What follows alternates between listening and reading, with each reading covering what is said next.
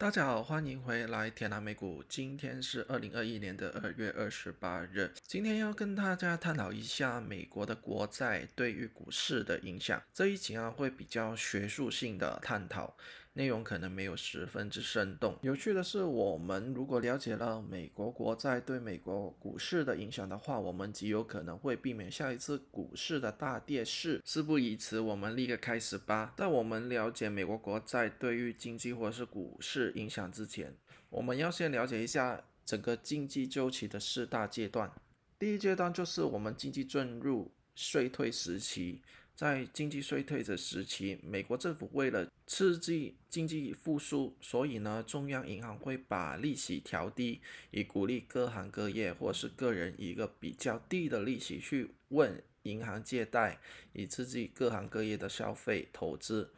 达到经济复苏的目的。在这个情况之下，购买美国国债的投资者会因为预期到啊，美国国债在短期内国债的利率就是会处于一个向下或者是一个下降的趋势，所以大家对短期的美国国债的需求并未下降，所以呢，短期国债的利率啊就是会减少，反而呢，对于长期的国债的利率。不一定会有影响的。在这个时间呢，短期的国债利率或者是长期的国债利率的利差便会扩大。为了更好让我去讲解之后的流程，我会把短期的国债的利率定期为两年期。而长期国债的利率，我会定期为十年期。好，我们进入第二阶段。第二阶段就是经济已经脱离了衰退期间，现在已经进入了经济复苏的时期了。在经济经历过衰退之后，就是为了继续支持经济的发展，中央银行会选择一个较为宽松的政政策。有什么宽松的政策，中央银行是会采取的？比如说是零利率政策、负利率政策。或者是低利率政策这种货币政策，这些政策都会推使一些投资者不会再去购买短期的美国国债，因为在历史低的可怜的情况之下，他们转会去投资一些其他的产品，比如说在股票市场里面买股票。这些新政策啊，就是会促使短期的国在利率在两年期会持续的往下降，但是长期的利率哦，十年期的并不会受到很大的影响，但是啊，他们的利差就会继续扩大了。好，我们经历过第二阶段之后，就是来到第三阶段经济扩张时期，在这一个时期，大家会感受到通货膨胀这个。影响哦，在第二时期，中央银行为了刺激经济哦的成长，会采取一些比较宽松的政策，或者是呢，他们会进行量化宽松的政策，就是疯狂印钱、印钱、印钱。以上的政策都会促使美金贬值，有着通货膨胀的影响。处于这个时期啊，有明显的。经济的复苏之后呢，中央银行为了压抑通货膨胀带来经济的影响，他们会对于货币采取一个加利息的情况。在加利息的时期确立之后啊，就会促使两年期的短期的国债的利率也会急速的上涨。在这一个时期，两年期的国债跟十年期的长长期国债利率的利差就会比较收敛了。好，我们进入第四时期，经济过热的时期。在这个时期的经济急速的扩张，通货膨胀也急速的上升，所以呢，促使到中央银行加利息的步伐就会加快了。这个动作呢，会加剧两年期的国债急速上涨。这个时刻呢，便会有机会出现短期的国债利率高于长期国债利率。的这个现象，我们称之为倒挂利率的现象。在我短短数百字，已经表达了所有经济体系会经历过的四大阶段，到最后会出现一个所谓的倒挂现象。大家都了解了经济是如何运行之后，我们接下来的就是要了解这一个现象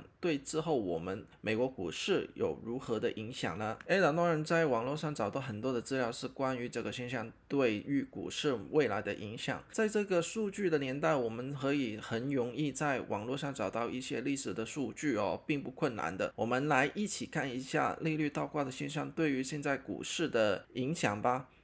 根据统计资料啊，两年期与十年期的利率发生倒挂，平均呢会在二十二个月之后迎来衰退。另外呢，有经济学家表示，两年期跟十年期的利率反转倒挂的预期到经济的走势十分之准确的，在二次世界大战之后啊，已经成功了预测到七次的经济衰退哦。准确率高达百分之七十八 percent，是相当高的一个记录。因此哦，大家预期两年期跟十年期的国债开始出现反转，经济会在二十二个月之内哦进入衰退的现象。好，远的我们不说，我们说最近的，最近一次利率出现倒挂的现象，就是在二零一八年十一、十二月这个时间。如果我们计算上一次股市大跌市的时间为二零二零年的三月份，所以上次倒挂。跟股市大跌市中间的时间间距为十五个月。如果大家各位听众哦不认为上一次三月份的大跌市是一个经济衰退的现象的话，我们计算到现在二零二一年二月二十八日为止哦，距离上次倒挂的现象已经距离二十七个月了。那我们不禁会问大家，是否经济大衰退现在就要开始呢？上个礼拜的股市大回调是否大跌市的前奏呢？那 Adam 大在录这个节目的时候后啊，两年期的国债利率曾经冲破了一点六帕，十年期的国债利率来到一点四一五帕。在这一个时空啊，两年期的国债利率又在高于十年期的国债利率，又出现倒挂的情况。可是我们要考虑一点是，美国国会最新的国策就是要推一点九万亿的救市方案，代表着美国现在又在印一点九万亿出来去紧皱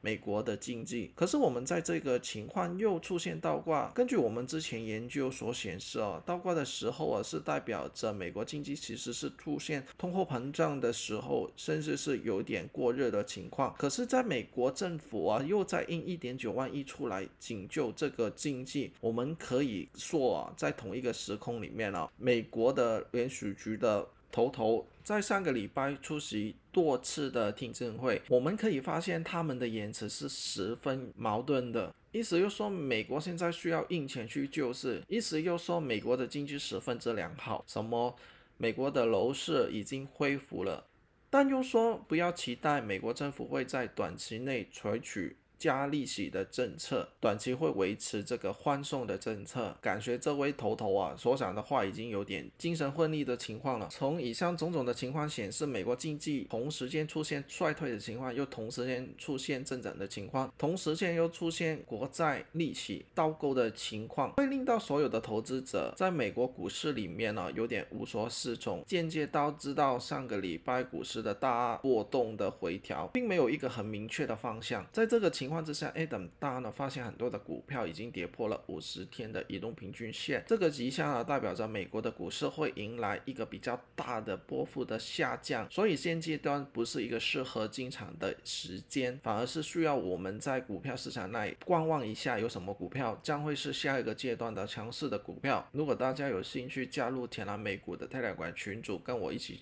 讨论的话呢，可以在链接里面呢介绍里面找到方法的。好，这一集的时间来到这里就为止了。如果大家呢都想支持 Adam 大的话呢，可以在链接里面找到 ECPay 的链接，用一杯 coffee 的价钱去支持我更新更多更好更美的美股投市场的资讯。好，我们下一次再见了，拜拜。